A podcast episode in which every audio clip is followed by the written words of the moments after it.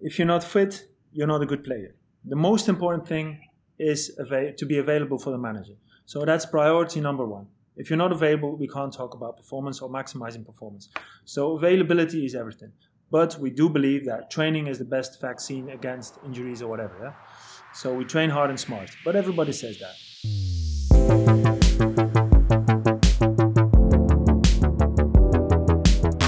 Welcome to the Pacey Performance Podcast, the podcast that dives into the philosophies, ideas, and practices of some of the best practitioners in high performance sport.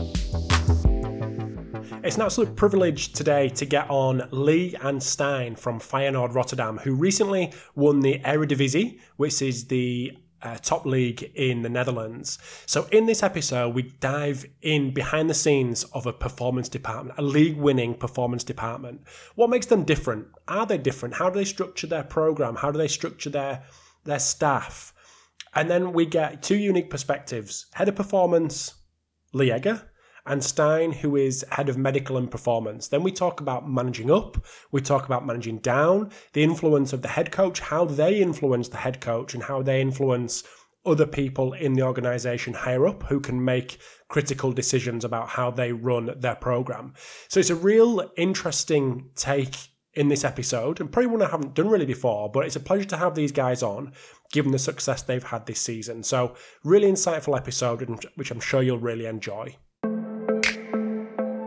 This episode of the Pacey Performance Podcast is sponsored by Hawkin Dynamics. Hawkin Dynamics is the world's first wireless force plate testing system. The Hawkin Dynamics system is built for coaches to test in the real world, not just in the lab. Capture reliable data on all your athletes in a matter of minutes and monitor their progress in the cloud from anywhere in the world. The Hawkin Dynamics force plates are wireless, portable, and trusted by teams at every level of sport. Integrating force plates into your athlete monitoring program has never been easier or more affordable. If you want to see the Hawkin Dynamics force plate system in action, head over to their website hawkindynamics.com to schedule a demo or follow them on Twitter at Hawkin Dynamics. And this episode is also sponsored by Setanta College. Setanta College, led by Dr. Liam Hennessy, provides international recognised qualifications in strength and conditioning and performance science from certificate to master's level.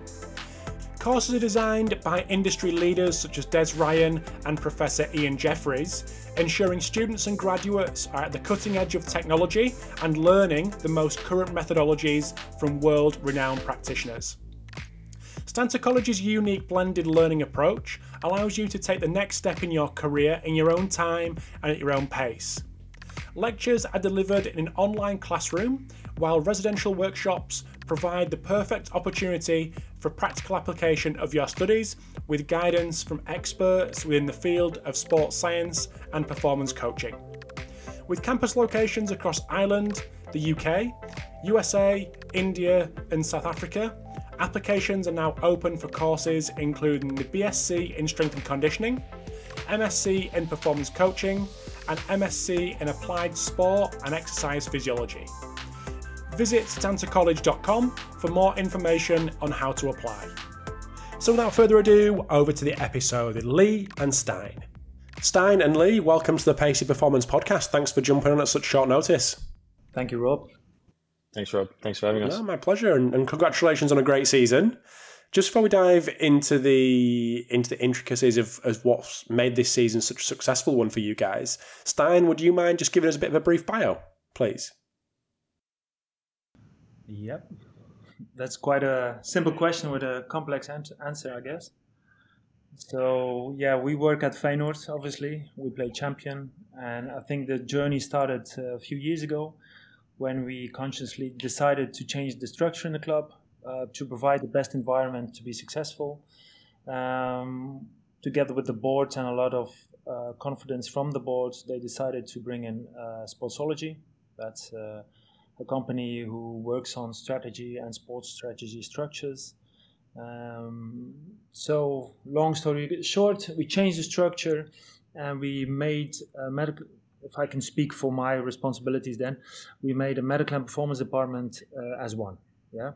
So we created one football department actually where there is a very good um, emphasis on communication, on staff DNA, um, and um, I think that provided the necessary uh, structure and framework to uh, create a new culture uh, within the club, a culture of elite performance where it's normal to be fit uh, as a player, where football players are seen like athletes and behave like athletes, and that it is actually only our task to support the technical staff and our manager Arne Slot in providing the maximal availability, robustness, and maximal performance physical output uh, every game. So I think that's uh, one of the most important ingredients prior to the su- success story that started uh, last season with the appointment of Arne Slot, with a very clear football vision and a very well translation into a training vision. Yeah. Um, obviously, when Arne Slot started at the club with his technical department, um, the football style we play, it's a high press, it's very intense, very energetic. It demanded um, quite some new challenges. It provided quite some new challenges for the for the physical and medical uh, departments to implement, um, yeah, a, ma- a, physical framework for every training session and be able to perform the way Arne wants to play. So I think uh, um, that's the, the main thing. Yeah, I'll get a phone call here. my phone off. So. Yeah. Is that okay? Yeah, of course it is. So, Stijn, just on that, you, you mentioned the, the kind of amalgamation, the bringing together of the medical and the performance department. Why do you think that was necessary?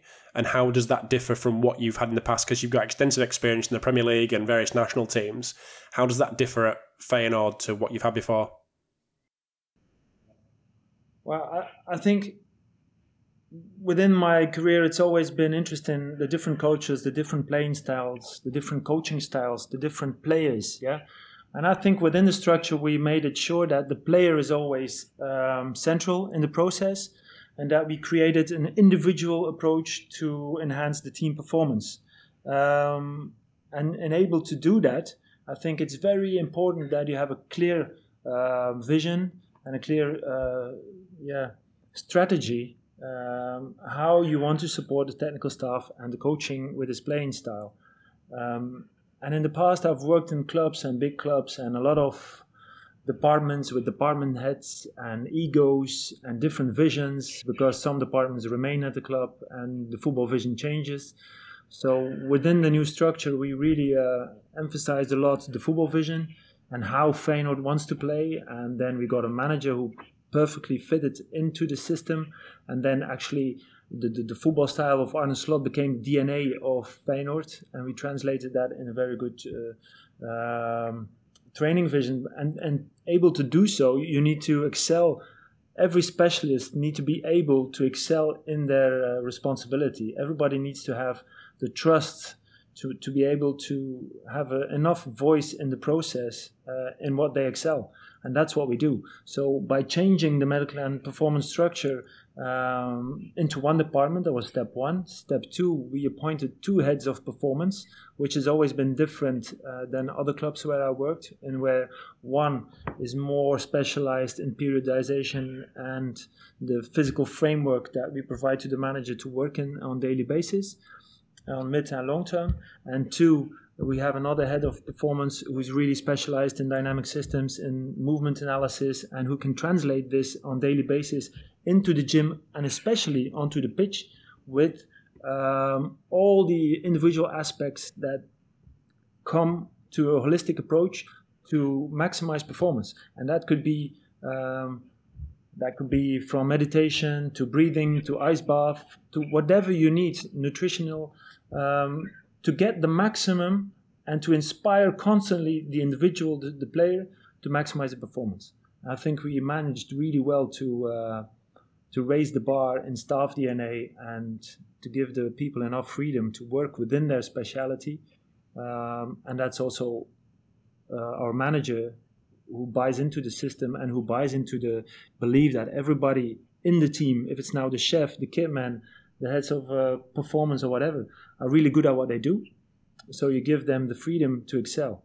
And I think we made that possible to change uh, in changing the structure and changing the strategy and really have a good idea about okay what's what is needed for the next game, what is needed for the game after that, but what is also needed midterm, long term to sustain success. Yeah. We'll get into the intricacies okay. of what you're talking about in the, in terms of how that translates into into day to day workings. But Leigh, you're one of two heads of performance. How does that work with you in terms of how it feels to be kind of on a parallel in terms of the organizational structure with someone else rather than one over the other?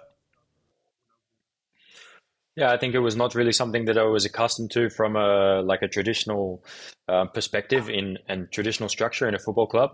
And at the start, it's a little bit like a feeling out process, especially with any new staff. But um, the more and more time that I spend in it, working with Stijn, but also working with Ruben, my colleague, for us, it's very much uh, yin and yang. We have like uh, very complementary skill sets, and he has uh, areas that he's very strong in that he's upskilled me in. And I like to think uh, the opposite is also true, but you'd have to ask him and Stijn on that case, on that front. Um, so I would say it's rather unusual, but I would say ultimately at the end of the day, having sort of a second version of myself, an alternate reality version of myself, if you will, with different skill sets, is of unparalleled value for the playing group actually, and that's really what it comes down to in the end is how much value the players taking from us as a department um, in terms of maximizing their performance and boosting their potential level and playing, you know, at, at higher and higher level throughout the course of one season, two seasons, three seasons. So to be able to offer, um, yeah, many different uh, improvement avenues and different aspects of um, of performance is, I think, uh, of, of really really big value. So I, I really enjoy it, and I, I really speak highly of it. And I would say I would question why clubs don't do it more often if the if the staff DNA is right. So let's talk about that. The staff DNA. Obviously, I'm I'm guessing people have come in since you, Leigh. Um, what's made the staff fit the DNA that you guys have have tried to kind of put the groundwork in place with? And I suppose Stijn, maybe it's maybe it's one for you. How have you handpicked the staff to fit this DNA? You have to have a clear vision in, in what you want to achieve and how you want to approach things. And I, uh, I bumped into Leigh in a course I did from Dynamic Systems from Frans Bosch in North Carolina, I think. And I asked him there to join us. And from that moment on, I had a certain strong feeling that I want people who invest in themselves to inspire others. And we've always been looking for the academy, how you say it, the, the turnover of staff, um, to preparing staff uh, to have succession plans. We've constantly hired people, very creative, intelligent people who are very passionate about what they do. And that's one of my most important tasks, I think, to keep that flow going. So, since I think two and a half years or three years, I think I've hired eight staff members throughout academy and first team, all with the same philosophy. And never making a compromise on what they know or how they do it, but they also have strong ideas about how they would fit in the team dynamics. So I'm a strong believer in smaller uh, departments, but with the right staff DNA. Um, yeah. So how what have you taken from other organisations that you've been involved with that have had bigger organisations? Sorry, bigger staff levels and how have you tried to, I suppose, better that by keeping it relatively small? Yeah, getting the best people, pay them a lot, and give them a lot of freedom in what they do. Yeah, it's a little bit like uh, Hastings in his uh, Netflix approach, I guess. Okay, nice, nice. So I'm looking. I read the book after. Uh, yeah, when I read the book, I was like, huh, yeah, reading a little bit what I always wanted to do it was really interesting. We had a little bit of a chat beforehand, and one thing that stood out to me is the club design and working down from from board level to the coaching staff to the medical and performance departments. How much involvement have you had, Stijn? And I'd like to get your um, take on this as well, Leigh. How much involvement have you had at that kind of level, going upwards to actually figure this DNA out and figure this structure out? Because it hasn't just been a medical and performance decision; it's been a club-wide decision based on that's my my interpretation based on our conversation beforehand. Is that right? That's correct. I think uh, the club has been shown enormously uh, an enormous amount of courage to reflect and look into the mirror what they could improve and to get specialists out there to help them to make the right decisions. I think the board has changed a few times now since I've been here uh, with CEOs and technical directors, um, but they all were strong believers of the process. And because I was one of the only ones who, on that level, remained at the club, I think I was strongly involved, especially medical and performance, um, together with Matt Wade, our uh, strategy uh, advisor, and uh, CEO Dennis de Kloeze and Frank Arnesen. I think these are the key members who, yeah. And I don't think I think it's very dangerous to ask a question if a personal name is involved. I think this we do. It has to be person's proof, individual's proof. So the structure that we do to sustain success should not be dependent if Leigh or me are here. Should not be dependent if if Ruben or somebody else is here. Obviously, the manager is a very is a key is a key position within the club. Yeah, because you need the football vision needs to be linking on the, the football vision from the manager and the club needs to be identical. Um, uh, otherwise, yeah, I think that's a key position, and the CEO and etc. But we try to mature uh, in what we do and in how the structure is created um, the next couple of years to make sure it's it's solid and it's not depending on any individuals. Yeah. Leigh, how much involvement do you have up the, ch- up the chain? Sorry, Stijn, go on. Yeah, no, no. I was I was gonna ask Leigh the same what he thinks because we never talk about these things to be honest. no pressure. Yeah, I, I, don't. I have. I think you're going to ask me, Rob, how much involvement I have. Extremely little uh, going higher up. Um, to be honest, Stijn is there as somewhat of an, an enabler um, to sort of uh, arrange all of the things that happen above at higher levels um, to enable Ruben and myself as heads of performance to innovate um, explore new things, bring in consultants, uh, acquire new skill sets and tools that we can um, then go ahead and, and teach and um, invest in with the playing group. And I think um, someone like Stijn's role couldn't be understated because that space to work with freedom and to not have to worry about sitting in uh, too many meetings and and uh, you know, um, politicking, so to speak, and going from meeting to meeting for us is, is time that we could be spending with the players. And I think if you ask the fans, if you ask the players themselves, and you, if you ask the owners and all the all the um, the employees of the club, what is most important to them?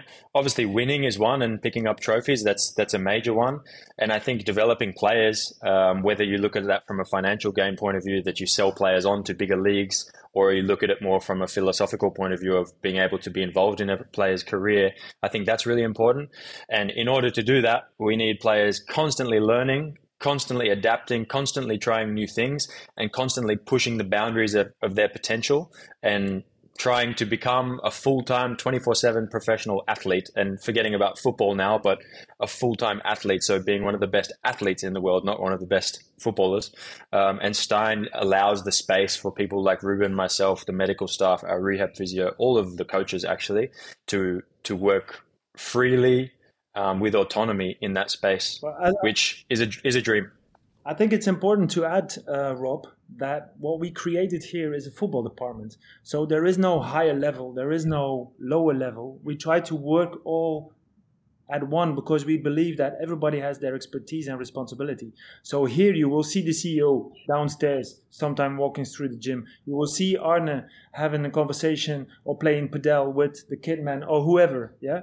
So there is no higher level. Yeah. So it's really important that the players always realize that it is one team so we're really conscious are uh, working towards that goal, um, and that everybody's approachable. Everybody you can just knock on the door and walk in. So uh, we also try to plant the seeds within the press to create the, the credibility you need to, to galvanize this process within the club and outside the club. So I think that's a little bit a nuance. I think that should be in it. How important is it? And you've both mentioned it. You've both mentioned it in the last fifteen minutes, and you both mentioned it beforehand. Athletes, best athletes, not just the best players. How how interest how important is that reframing for the whole the club? basis of- for the whole club. It's the basis of everything. We believe in a very uh, energetic way of football, in a very football style that asks a lot from a, from an athlete. And the stigma of a football player, I think we want to yeah, readdress this and make sure that they are yeah they are athletes. It's completely different for me to work with these athletes than with the athletes or football players I used to work 15 years ago in the Premier League. What's that reframing like for you, Leigh? Because you're on the ground with these with the guys every day. Yeah, I ha- I'm yet to meet a player in my time here uh, in Europe that uh, I've sat with, and they've said, "No, I, I kind of just want to stay here and finish off my career and save my money." Um, some of them end up like that, um, but they all say, "I have dreams to play here. I have dreams to play there. I have dreams to play in the big five leagues." And uh, if you want to do that, I think you have to leave no, in my opinion, you have to leave no stone unturned in the pursuit of being excellent. And maybe you don't get there. Uh, I never did when I was a player, but Likewise. you learn lessons and you pick up things from it that you can that you can uh, take with you. Um, and yeah, really, that's that's that's what it's uh, that's what it's all about for us in terms of being on the ground, you know, in the mud with the pigs, uh, so to speak. And the basis of that for us is individual, individualization of everything. So we've spoken on the podcast before and had conversations offline about movement analysis and uh, going into more detail of uh, Frans Bosch systems and dynamic systems theory and motor learning theories and stuff like this. This is a big part of uh, of our training system and our approach, um, but that's not limited to um, individual mindset, uh, individual uh, habits on game day. Teaching them things like habit stacking and, and ways which they can maximize their time. Of course, they play in front of, you know, 40, 50,000 people, sometimes twice per week for large portions of the year. But outside of those times, when, which are extremely high stress, they have so much time that it's not football, that's not training, where they could also be making small investments, putting you know one dollar per day in the bank on mindset or sleep and nutrition recovery. So we really try to um, keep them busy, I suppose, and keep them occupied with oh, okay, actually, there's something here in this space that I never even knew existed before, um, and how they react to that is up to them. But uh, that's a little bit how we're trying to get them to invest and evolve. Um, and kind of like a marginal gains approach, I guess, but to everything. Um, so yeah, that's that's kind of the reframing process for us. And I hope to think they take it with them in, in their careers. Not all of them, but Yeah, we've had conversations with players who've left our training system, left our club, um, gone on to bigger and better things in terms of leagues. Um, there is no better place than here right now, I think. But um, impressive steps that they've made, and we keep in touch with them because we, you develop a relationship when you push somebody that hard, and when you when you can have some level of success. And the conver- conversations that you always have with them are always enlightening, for better or for worse. Um, but it's always that they miss the the environment of Feyenoord. They miss the training system. They miss the people who are backroom staff. They miss the coaches. They miss the warmth of the place. Um, and you know, it, it takes you to lose something before you realize how much you you really appreciated it, right? Um, and these guys are, are young young adults, and some of them even you know young teenagers. So it's after it's after the fact. It's nice to speak to them and for them to have such great compliments when they've gone on to um, perhaps a club that's a bit more prestigious or has a lot of money, and they say, "Wow, Feyenoord was really uh, what you guys do is really impressive." Um, so that's also a proof of concept for us. it's also we are relentless, which is we ask a lot from these boys. Huh? We ask a lot. We ask him to be athletes 24 7 for a whole season. It's been two seasons almost, yeah. So we never compromise on the on on the plan. We never compromise on the system. So we never compromise because emotional leverage of winning a game or losing a game. So uh, it's it's quite hard for these for these for these boys. But yeah, in the end, if you want to change the culture, it's you need to be relentless and very consistent in what you do. And I think that's also uh, Ruben and Leigh really uh, inspired the group on different levels, and we made sure that everything that happened remained consistent, consistent, consistent. I think we also, um, yeah, I can add this. We, we made huge steps on the biopsychosocial uh, aspect also within the club and in, integrated it into medical and performance and to the technical staff. Just to help, because you demand so much from these guys on every day, on every level. You top them up, you do individual stuff, you work with them outside the club, you go fighting with them, whatever so we provide, provided also a safety net to invest a lot with technical staff, manager, and all staff from 1908 in the biopsychosocial, in working with uh, sports psychology and integrating sports psychology through the, throughout the whole system. Yeah, um, I think that's also been detrimental to to the process. I'm looking at the league table here. I've got it in front of me. Ten points clear with a game in hand. Was it sorry, the game left? So it's been an incredible season for you guys. Let's get into the detail. What is what's been the key factor to enable that to happen this season from a on the ground day to day working? I'm going to come to you firstly. Lee. That's a really interesting question. I probably my first reaction is there is no one key factor. Um, just the same as there is no one key person or staff department that is uh, killer. It's a mixture of, of all things. Um, but I think it's important to say that we had quite a successful season last season. We didn't win anything, but we progressed quite far in uh, Europa Conference League, which was big for us. Um, and this season, we sold uh, at the beginning of the season, we had sold a whole bunch of our players think we purchased 14 new players, Stijn, at the start of this season, and they came from all. Sorry? 15 players in total. Yeah, so they came from all parts of the world. So you can imagine we have players from Brazil, from Northern Europe, Nordic countries, from Slovakia, um, from everywhere. Uh, so adapting these players into our training system, which in itself, with uh, fantastic new coaching staff, is relatively uh, in its infancy, um, was a big challenge. But I think you have to give a massive credit, of course, to the staff, but also to the playing group that they were so receptive and so hungry and ready to to digest all of these things. Um, so it's kind of like what I alluded to before, making individualized development plans for all of them when they first arrive, if they're Dutch or if they arrive from outside Europe or in, in another country in Europe, where is it that they want to go? What are their goals? What are their dreams? From that point on, okay, you've told us you want to get to here. That means that we're going to hold you accountable to this goal or to this dream, and we're going to push you in the way that you're moving. We're microdosing every day, uh, speed and agility. And again, I allude to the our previous um, podcast chat, Rob, about on all things sort of movement analysis and and and contextual patterns in football, sp- uh, speed and acceleration, uh, sorry, start and acceleration, top speed, lateral movement, all of the things that pertain to football, but the way our coach would like to play. Um, outside of the club, uh, everything from also mentioned it a little uh, a little while ago, food, um, sleep, uh, recovery, uh, mindfulness, getting your mindset right. We've had a couple of consultants that we've brought in where we've been able to get them to upskill us as staff, um, get them to work directly with the players, and then us to continue on and have consultants uh, come back and forth throughout the season to maintain those doses of um, new expert, fresh expertise. So. Um, yeah, it's it. I think it's all a bit of a whirlwind when they first come because it's like, whoa, this is uh, maybe very different. Um, not saying that no other clubs do that. Of course, they all have their own way of working, but um, we've sort of got a big package where we put each player in the center, and you can imagine all around the outside of the player is all of those, you know, prongs of professionalism that I mentioned, and then we're trying to find out okay which players have weak threads going out to these um, you know different areas.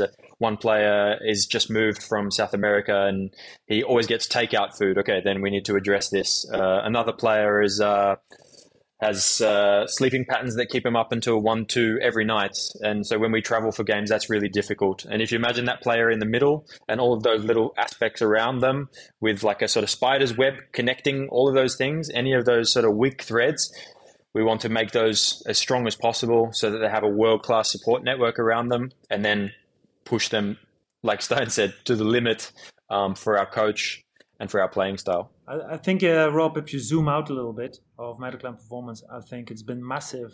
Obviously, the coaching drills and the coach. Yeah, the, the training sessions. They love the training sessions, which absolutely helps each process that you want to motivate them. But also, I think the winter break played a crucial role in uh, this season.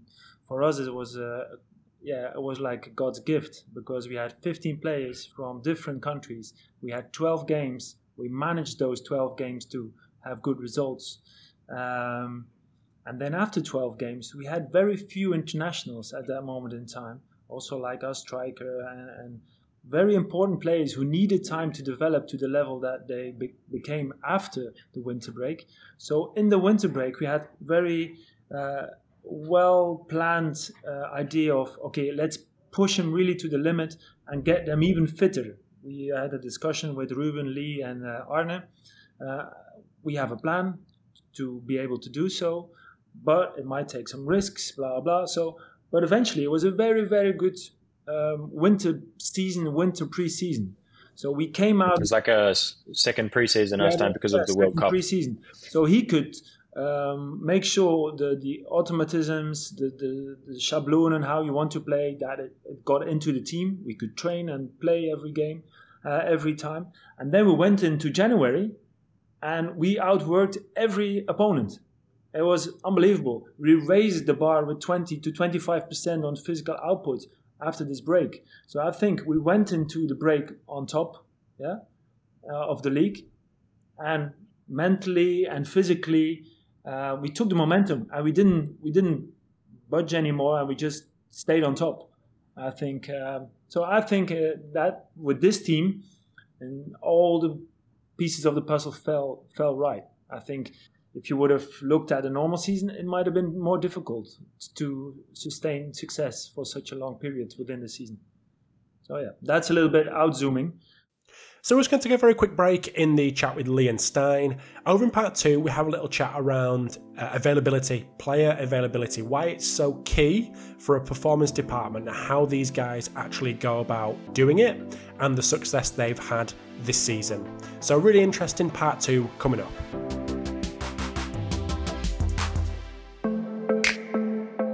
This episode of the Pacey Performance Podcast is sponsored by TeamBuildr. TeamBuildr is a software for performance coaches around the world. The Powerhouse platform increases efficiency, saves paper, and can handle any type of programming. It's the perfect fit for professional and academy teams, performance institutes, schools, and universities. TeamBuildr is full of tools that help coaches' needs. Multiple max tracking methods, 16 plus reports, evaluation testing, and goal setting, just to name a few. Coaches also have access to consultations with TeamBuildr's in house sports scientist to help manage and analyse data. Head to teambuildr.com and sign up with promo code SPORTSMITH to start your 30 day free trial. And now back to the episode with Leigh and Stijn. One thing we spoke about beforehand, Stijn, was the, the high availability that you've managed to maintain throughout the season. What's we'll get into the detail with Leigh in a second, but from your perspective, keeping that kind of more, more high level view, what do you think's been the key to keeping that at such a high percentage? Well, I'll give you an example.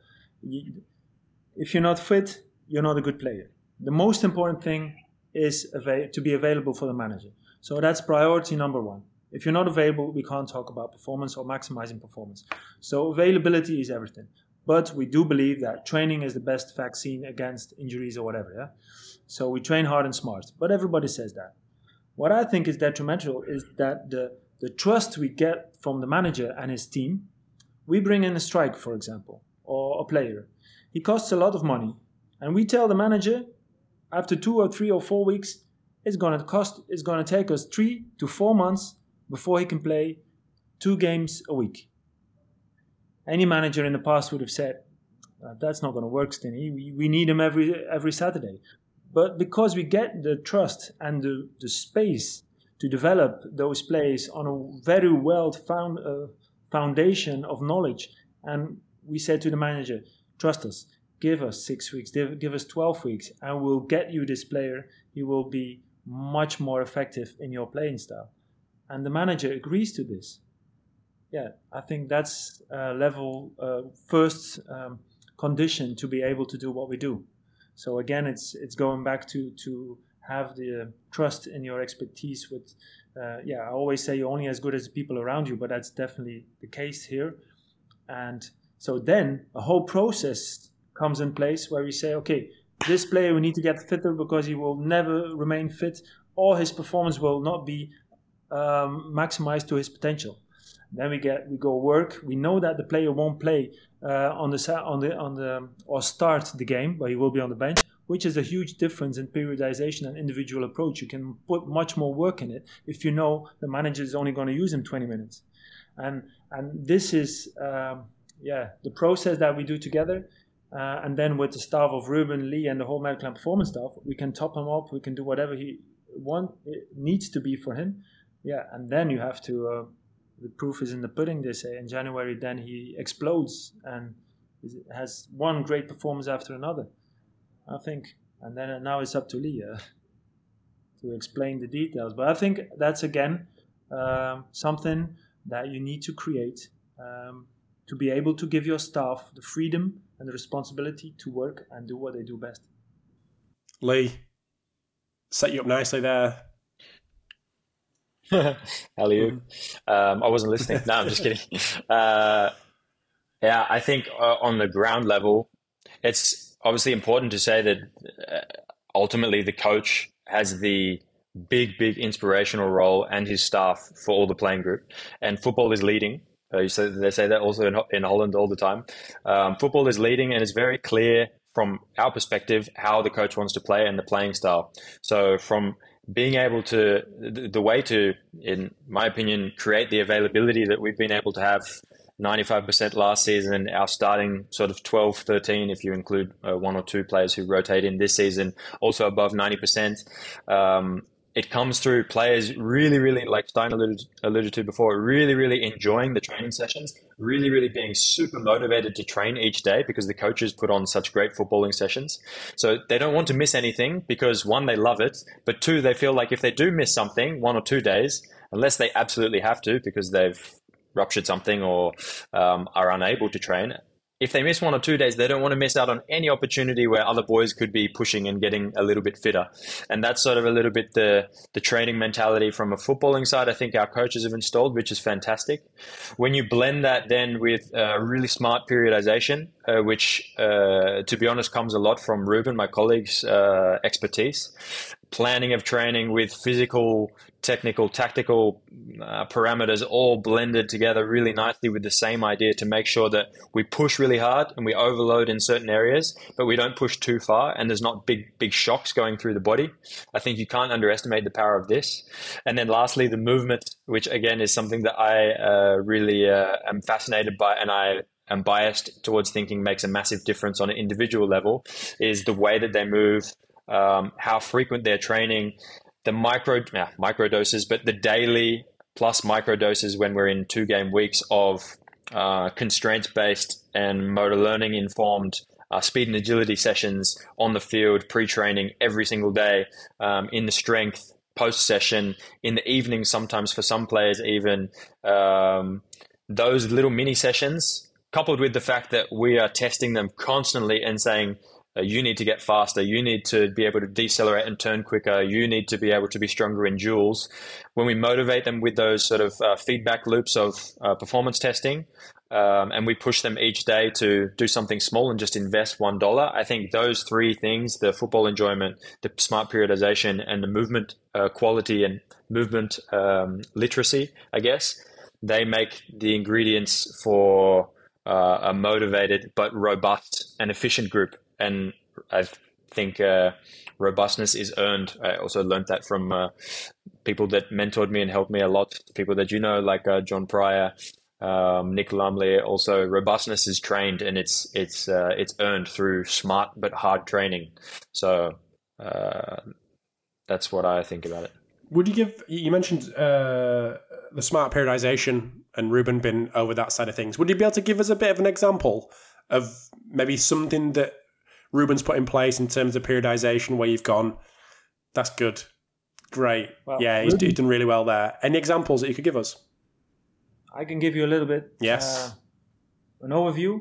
It's every morning we have a meeting with medical and performance, and then Um, we have a, obviously a plan on a week or a cycle, depending on which moment in the season you are.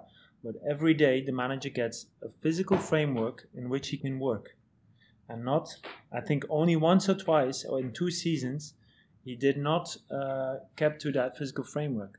The manager is a really strong believer of the physical framework that he works in.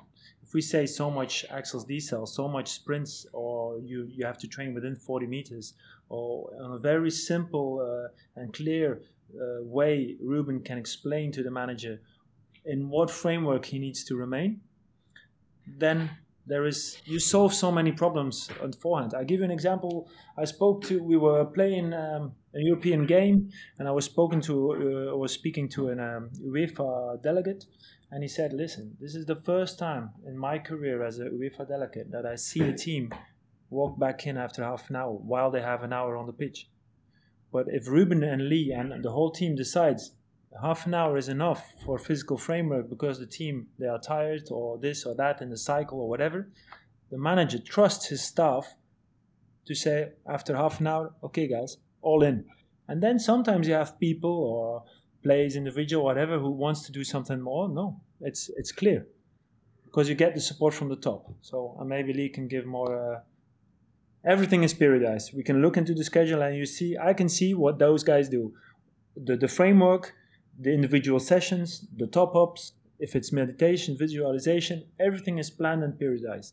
So it's, it's really interesting. But maybe Leigh can give an example of a week um, where you also speak about what they do outside the club. It's also periodized. It's also planned and communicated with external partners. So it's, it's more. We want, also want to evolve to an American system where athletes use whoever they want to use in good communication with us with the same philosophy. Leigh? Yeah, I think it was a good example, Stijn. But uh, maybe another example, Rob, is like uh, again, I'm stepping a little bit into Ruben's area of expertise, but we share everything, so I'm sure he won't mind as long as I don't uh, bastardize his, his work too much. But we give the, the the framework for the coach to work in, and for example, our stress comes in waves throughout the week. That's no uh, nothing groundbreaking. It's the usual, I would say, in most clubs and most sports. But for example, we will say on a, a midweek day, the day before a day off, okay, today is an extensive day. There's going to be much bigger spaces involved. You can do 11 v 11 uh, 8v8, 9v9, whatever you like. We want to keep it to sort of uh, this individual uh, percentage limit for sprints for high intensity distance. Um, in our movement skills block at the start of training, we're going to sprint with them while they're fresh, and that will be where we introduce our um, yeah, like our movement skills block where we're focusing on efficiency, but um, getting faster and faster. And when the medical performance and the technical staff all start to understand that a little bit, we've had some of our best players and our highest paid ones uh, speaking to Ruben and I or Stijn before the training session saying, Hey, what are we doing in training today? Okay, it's big spaces. Yeah, we're going to sprint at the start. Um, I want to make my, my card on the wall, which has all my performance metrics. Uh, Leigh, today I'm going to hit uh, 35 Ks per hour. Let's go in the start of the session. When we do the sprints, I'm there, Ruben's there, the head coach is there, sometimes medical is there and the coach is saying, "Come on, let's go, let's go," and all the boys are sprinting, looking around, everyone's going hard, and also medical is also there, like, "Come on, you you, you need to get through this. Sprinting is really important for your body and for your hamstrings or whatever." Then I think it's it's it's culture is hitting players from all angles, um, and it's really helpful for their um, for their drive and for them to push extremely hard in, in every session. Um, and then, of course, we have different different types of days in that respect as well. And we're always looking retrospectively at, at the data and communicating that back to was it was it the sweet spot? Was it too much? Was it too little? And bigger and bigger overviews. Um, and as Stijn mentioned, we you have that American style model now, which is becoming more and more uh, prominent also in football European football. That players have personal trainers, they have physiotherapists, they have people working with them on the side, and they're starting to build that sort of uh, support network around them for their careers, which is in a way it's fantastic. Um, in another way, it can present problems because if there's not clear communication about it and it's not you know planned or periodized for the right times, you can spike someone too hard, or someone can go and work with somebody who's not had communication with someone at the club. Um, they push too hard, and the following day, or you know, in the following week, they get injured. That's a problem. So Stijn's been really instrumental in setting up a sort of trusted partners network for us here at the club, where we have people outside um, that we link up with um, in all walks of of of, of life and all types of expertise. Some uh, cold exposure and breathing coaches. Some uh, kickboxing. We have a there's a really strong kickboxing culture in uh, Holland. Uh, I don't know if you know Rob, but kickboxing and mixed martial arts. So, as an example, before a day off, a player might train really hard in the morning session, and in the afternoon, he's checking with us. Is it possible if I go to uh, uh, the kickboxing instructor this afternoon. Can you give him a call and tell him what's useful to do? And he's doing that because we've decided, yeah, he needs a little bit of aggression and he needs to, you know, not let people push him around and he needs to learn how to throw a punch. Um, and he'll go and do that. And we can speak to that person and say, listen, only boxing today. He trained real hard in the morning. Push him hard. Tomorrow needs to be a rest day. And I think that also works from another motivational point of view because it's also good to get outside of the four walls that you see all year round, you know, 330 days or whatever it is, um, to freshen you up a little bit. And when you have good partners that you can build relationships with as well, players can go in the evening and do something extra light. It's just, it's not to the detriment of the training system and the training program that we are trying to run for the week. Uh, we feel like it's inevitable that people will go and look for those extra things, and we want to reward it and cooperate with them rather than try to squash it and say, no, don't do this. Uh, it's going to ruin our numbers or our periodization or whatever. So it's inevitable, and we want to we want to support them in that aspect. Not every organization will have the opportunity to bring in consultants, specialists in a particular area. But Stijn, is there any particular area that you've just had huge success when bringing a consultant on board and has really moved things forward? Yeah, I think we had some different kinds of con- uh, consultancy over the last two seasons. And yeah, it's grown atmosphere. This season, the culture is also that the manager said to me, Could you get this guy in for a day? Um, Oli uh, came. Could you could you get this guy in or this guy in? Um, but last season was a very decision of the team. If we had a retrospective uh, evaluation of the season, what can we do better? Why have we lost the final? Why did we not? Why do we not win from uh, our strongest opponent, opponent sometimes? Um, so we tried. We said, okay, with everything we demand, we'll get in a biopsychosocial. Uh, we'll look into these areas, and then we looked at um, other disciplines of sports, how they do it like uh, cycling. Uh, Jumbo Visma we went to visit, and they came here. Went to other sports psychology and other sports we had a look at, and Leigh came with. Um, we brought in Dan Abrahams, sports psychologist from the UK. It was really interesting, and I think Leigh can explain this better. But that was, uh, to answer your question, one of the consultants who actually uh, changed the process in a positive way in a, in a very good way, I think, without with limited presence. Um, because I'm I, I'm a strong believer when when you get in consultants and you want to improve something, you have to improve the staff at the ground. So when you bring in a sports psychologist, you want to educate the manager to become a better manager. You want to uh, educate Leigh to become a better head of performance. You want to educate me. You want to educate the kitman to have a a better psychology approach. So, and you want one approach. Yeah, you don't want if somebody has a mental issue or you think he needs to be more assertive or whatever, that you send them to somebody or you you say go to speak to him. No, we had to create a whole uh, uh, yeah platform or to answer different needs and questions of players. We brought in different uh, consultants regarding the biopsychosocial aspect. Um, I think Leigh can explain a little bit about the biopsychosocial aspect of Dan Abrahams, how uh, interesting that was, and added to the um, to, to, the terminology that we use at Feyenoord. It, it, got embedded into how we spoke to each other. It got embedded to how we spoke uh, during halftime. The manager, how he spoke to the players, and so all these little pieces. Leigh, maybe you can elaborate a little bit on this.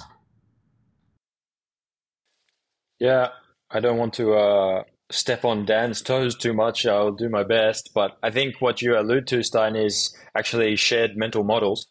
Um, and for example, our coach has his own shared mental model of how our playing style is, and that's something that a group shares all together. Players know that they attackers make deep runs in behind. They know that when we lose the ball, we want a counter pressing style that smothers the team and you get the ball back. You know, this is this is all largely tactical things. But uh, if I could speak to Dan's input, what he did is brought in a shared mental model about mindset and if I steal his work a little bit, a high performance mindset. Um, he actually brought in a whole new language around how you prepare yourself mentally to perform for games, to train, actually throughout the whole week. Um, and that language seeped through the entire staff, also to the playing group. Of course, there's some little uh, jokes and gags about it here and there with the with the playing group, uh, especially in in this period now where we're a little bit more relaxed.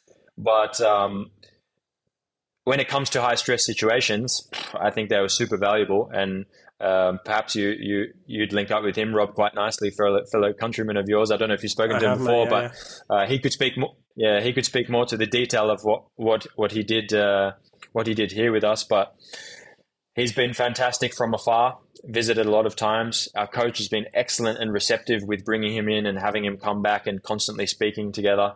The staff's been really great to accept it, like Stijn said, all as one group. Um, and yeah, just just like simple add in things that we can all sort of approach. Like Dan introduced the concept of a game face to all the players, which is like a competitive persona. People can find that in his books, obviously, uh, Soccer Tough.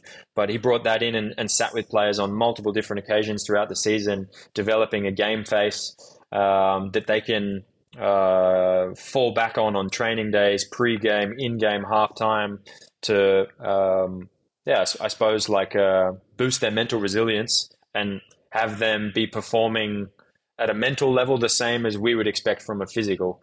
Because, like I said before, you play in thousands, play in front of thousands of fans uh, two times per week for the whole year round. That's super stressful. It doesn't matter, you know, what age you are or if you look at it from whose perspective. It it is uh, it is super stressful. So we feel as a performance department and the coaches are with us that stress management is therefore low hanging fruit. How do we cope in high stress situations and how do we thrive? And Dan really helped us out with that a lot. So but yeah, props to Dan. You also brought other consultants about scanning and whatever. So uh, you constantly need to try to raise the bar by inspiring yourself and your staff and your players. So yeah, it's a constant work in progress. You know? like now we're going to the Champions League. We won the cha- the championship, so we need to reinvent. We have to keep doing the same things, but even reinvent ourselves a little bit. Yeah, we need to keep pushing the limits and motivate the, the individual to uh, yeah give it another year full on. You know. That would I think clubs get consultants in and st- sorry, Rob, okay. clubs get consultants and stuff in all the time, right? In sports and in football, it's not, it's not, it's nothing groundbreaking either. But the difference a little bit was, I remember we were on a training camp in Portugal for that uh, second for the World Cup break, and uh, Dan was there with us, and he gave a team presentation, and the staff was there, and for me that was like a, a probably a long term memory that I will consolidate and keep with me for a long time because just the feel in the room then was was quite a, a, nice thing to be a part of with him and the coach sharing a presentation together. And then afterwards, the staff sat and had a drink together and had a discussion. That's not something that I would think is normal. I don't have like 30 years of experience, but maybe Stijn can speak more to that. But it felt like it was something that was unique um, and a little bit precious, I guess. Yeah, I think on those moments, even if you have an informal chat over a drink, we still, yeah, we are so passionate. We still look for ways to improve and to digest the day and to make the next day better. And yeah, as I said, the consultants are only good um, or effective if the whole team takes it on board. I think it's it's really important. And obviously, Ruben and Leigh play a bigger role because they are much more uh, on top or close to the lips of the players. Yeah but everybody needs to understand why you do something and what's the possible uh, advantages again compared to the opposition. We constantly look for things to do that the opposition wouldn't do, but not because of the sake of it. No, because what is best for the individual and the team. We don't just do things because we think, yeah, we'll do this because the other guys don't do this. No, it needs to be well thought over. We've only got a few minutes left. And yeah. again, I've still got this table here with you 10 points clear. You've got Champions League next season. how, name one thing, and I'll go to both of you for this. Stijn, I'll come to you first. One thing that is going to kick this on again next season. What can? What's the one thing that you aim to improve, even though you've had such success this season? Stijn, you can start. Go on. I'm glad it's you first. Stijn, what do you think? It has to be one thing. Give us, give us, give us, give as many as you want. Two things, three things. We've only got a few minutes left, though. Yeah, well, we prepared already. I've uh, we created a uh, data and innovation uh, hub to support us, and we hired a new member of staff. That's one thing, and the second thing, we are going to revamp the place so players when they come back uh, that they have the feel okay all these guys they really mean what they say and let's the club has ambition and the manager's still here and everybody's here and we get some more players and yeah and then it's up to us again to do a good job. Like it? I think that the, the bases are here. I don't think you need to change one thing to be successful because we got it pretty good on the rails. I think everybody needs to look within themselves i think me as a person Leigh as a person to evolve as a person privately and professionally to raise the bar for the team. And I think the players should do the same. The, the coaches, and I, really strongly believe that everybody will do the same. And it's like a journey where you evolve as a person and as a profession, professional to you doing. And if everybody has the same passion about this, I'm sure you can be successful, even upcoming years. Yeah, tough question again. I think um, everything that we've spoken about actually today, from individualized plans for training, um, education around sleep, recovery, nutrition, the the mental model, the shared mental model, so high performance mindset, um, and and more. All of that this season, what we've been doing actually, I take this opportunity to give a little shameless plug, Rob, for the, the SPP app, is we've been integrating that into the SPP app in a prototype version. And it's I give the plug because it's useful for our players, but it's all there actually cataloged as resources that are sitting on all of the players' phones and devices, all of the iPads in the in the club, um, and the fact that it's down there as written information and stuff that we can always return to, and they can return to at any point in the season, at any time of day, on any training day, I really feel is a big key point of difference for us. And Stijn's done amazing work to get to the point where that is just uh, all of the medical staff, all of the coaching staff, all the performance staff. Uh, let's uh, let's get you on this program. I need you to read about uh, sleep a lot more, or we're going to speak about mental models, and we're going to use this part, this module in the app to to uh, to help you. And I think moving forward, the implementation of that and further iterations of that in the future are really exciting for the playing group that are used to it that are staying around next year, which hopefully is a lot of them, but also adapt adopting new players and adapting them to the to the coach's style and to the level that we play at, which is Champions League. So I'm really excited about that. I fully agree that the SPP app has made it, has also inspired everybody. When I walk into the gym at seven o'clock, every staff member drips in. I think there's only one staff member who's not in the gym of the whole uh, training ground. Even Matt Wade is in the gym and they are all on their phones using the SPP app and using because the, the, the app is so different from other things because when you open it it's like the gym and the people are you're in it yeah? You are motivated. I think uh, yeah these are examples of how we try to innovate and how to inspire on the level of the player yeah? Um, if you yeah. I'm 46 years old. We need stuff like this to to get on that level of the 20 year old 21 year olds to to yeah to get them better. So yeah. Perfect. Think, uh, thank you very much from my end. No no thank you very much. We are coming up to not far off an hour. So i'll firstly say thank you very much for, for lining this up. Secondly thank you for lining it up at such such short notice before you shoot off for the off season. Congratulations on a great season. Where can people find out more about you. Stijn, are you a social media person or not? Nah. No, I Good. think it's important to remain shadows. um, You're not wrong. I, genuinely, I, I, genuinely believe this. I think that the, the, the to be in the light, it's more for uh, the coaches, the players, and um, and we should just work hard and innovate in the background.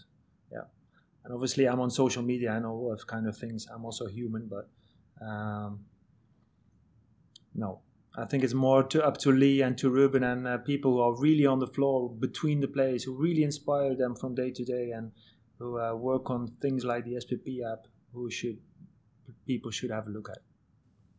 And Leigh, where can people find you? Um, yeah, the usual suspects, the Instagrams and Twitters. Um, that's pretty much it, really. Yeah. Cool. Well, thank you very much. Australia. Say again, Stijn. Okay. What? Australia.com. you can find him there. Yeah, you can find me in Australia in the off season, that's for sure. Right, guys, I'll let you thank shoot, you. but thank you very much. Really appreciate your time. And um, yeah, chat to you both soon. Tuning in to episode 451 of the Pacey Performance Podcast. Big thanks to Leigh and to Stijn for being so open and honest about their successful season this year, winning the Eredivisie. And also big thanks to today's sponsors, Hawkin Dynamics, TeamBuildr, and Setanta College for sponsoring this episode today. The podcast could not run in its current form without these guys, so I really do appreciate all their support. Big thanks to you for tuning in, and look forward to chatting to you next time. Bye.